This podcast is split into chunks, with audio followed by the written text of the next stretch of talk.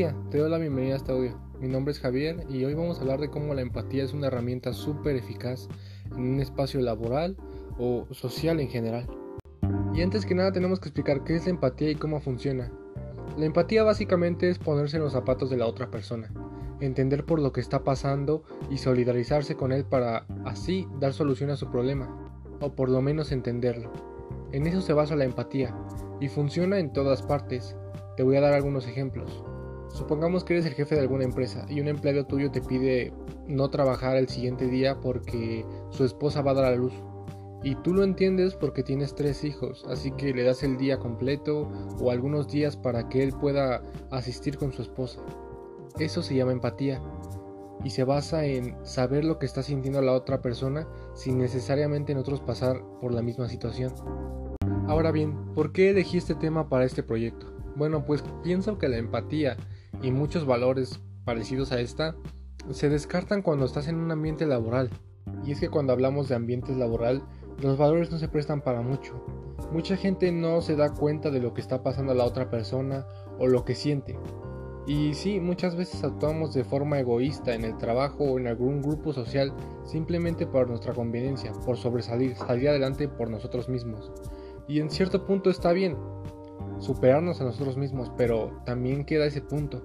Y mucha gente se basa en que los jefes son tiranos, que no te dan libertades, que no son nada empáticos. Y sí, en cierta forma, gran parte de las situaciones son así. Y es por eso que elegí este tema. El que tengas un poder de superioridad o un rango más alto que alguien en algún grupo social, creo que no te da el derecho a sentirte superior a los demás. Tienes que entender que esas personas pasan por circunstancias que son similares a, las que has pasado en tu vida y que no puedes simplemente descartarlos porque eres, entre comillas, superior a ellos. Y es lo que quiero enseñar con este punto. Vamos a dar un ejemplo, un ejemplo muy básico y que describe perfectamente de lo que estoy hablando. Cuando dejan de jefe de grupo en una primaria, secundaria, y ese jefe de grupo no te deja ir al baño ese jefe de grupo no te deja ni siquiera pararte para tirar basura. O sea, se basa en que se cierra y ya no pasa a ser tu compañero, ya pasa a ser alguien que puede delimitar lo que te pase o no, las consecuencias de tus actos o simplemente tener superioridad y poder controlar aspectos de tu trabajo o de tu labor en el día a día. Y la empatía es para eso, no simplemente para sentir cómo está la otra persona, sino para entender, para comprender que no muchas veces estamos las personas al 100% de nuestros mismos caracteres y que está bien, que somos personas, somos humanos y que eso siempre va a tener un margen de error grandísimo, pero tenemos que entender que muchas personas son similares a nosotros, no iguales, pero son similares y que tienen las mismas libertades, sentimientos o emociones que nosotros. Continuación te pondré un audio y haremos un ejercicio. La situación es la siguiente. Un empleado que está en dificultades se pone a platicar con su jefe y la secretaria del jefe. La secretaria le habla al empleado de una manera indiferente y le trata de dar solución a sus problemas, pero no viendo empáticamente.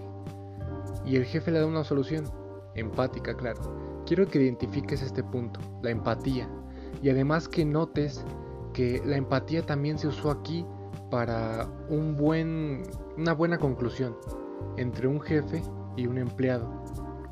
Y quiero que notes la reacción del empleado ante las respuestas de la secretaria y ante las respuestas del jefe y veas el cambio que da esto. ¿Qué es lo que sugiere que les diga?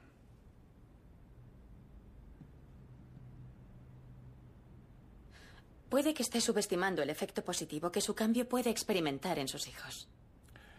El efecto positivo. Gano unos 90.000 al año ahora. ¿Cuánto es el paro? ¿250 a la semana? ¿Ese es uno de sus efectos positivos? Bueno, será más acogedor porque no voy a poder pagar la hipoteca de mi casa, así que puede que debamos mudarnos a un piso de un dormitorio en alguna parte.